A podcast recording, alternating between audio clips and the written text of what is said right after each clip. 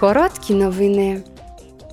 На відкритті пленарної сесії голова Європарламенту Роберта Мецола відзначила 33-ю річницю падіння Берлінської стіни та падіння залізної завіси.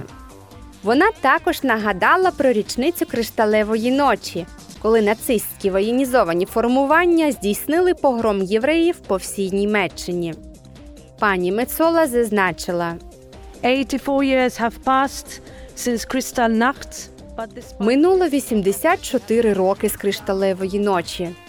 Але незважаючи на десятиліття зусиль, ми ще недостатньо зробили для того, щоб покласти край пошукам козла відпущення і покінчити з дискримінацією.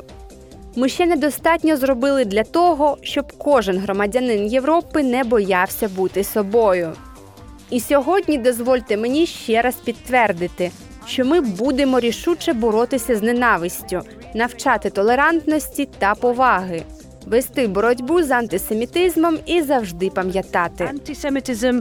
and always remember. Пані Мецола також закликала до введення додаткових санкцій проти Ірану, де ситуація значно погіршилася. Вона заявила, що потрібне міжнародне розслідування, щоб притягнути репресивний режим до відповідальності за триваючі порушення прав людини. У Брюсселі євродепутати обговорили підсумки жовтневого саміту Європейської ради щодо війни Росії проти України, енергетики, зміни клімату, Ірану та відносин з Китаєм. Голова Європейської ради Шарль Мішель відкрив дебати, зазначивши, що попередній саміт, на якому обговорювалися ціни на енергоносії, був ключовим і його очікували громадяни, підприємства та уряди.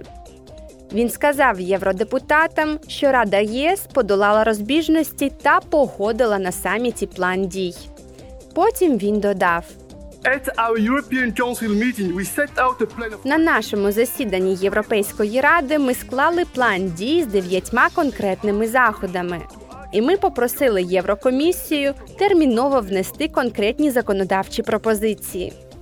Війна в Україні та енергетична криза безпосередньо вплинули на наші економіки та наших громадян. Настав час діяти. It's time to act Голова Єврокомісії Урсула фон дер Ляєн сказала членам Європарламенту, що поточний енергетичний контекст вимагає термінових дій і стратегічного планування, і згадувала про відновлювані джерела енергії. It is no exaggeration to say that Без перебільшення можна сказати, що ми стоїмо на роздоріжжі. Або ми нехтуємо уроками, які ми засвоїли під час цієї кризи, і знову потрапляємо у вуглецеву пастку у майбутньому, або ми скористаємося цією кризою і прийдемо до чистої енергії. І це добре не лише для нашого клімату, але й для нашої безпеки та нашої незалежності. Особливо в часи, коли газ є і залишатиметься дефіцитним товаром. is and will stay scarce commodity. Пані фон дер Ляєн додала, що енергоємним галузям промисловості в ЄС необхідно забезпечити доступ до недорогої енергії. Тому Єврокомісія збільшить верхній ліміт допомоги для цих галузей.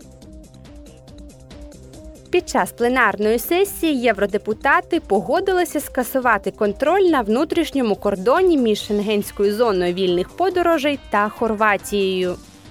Тепер Рада ЄС має ухвалити остаточне одностайне рішення. Сьогодні Шенгенська зона вільних подорожей включає 26 країн.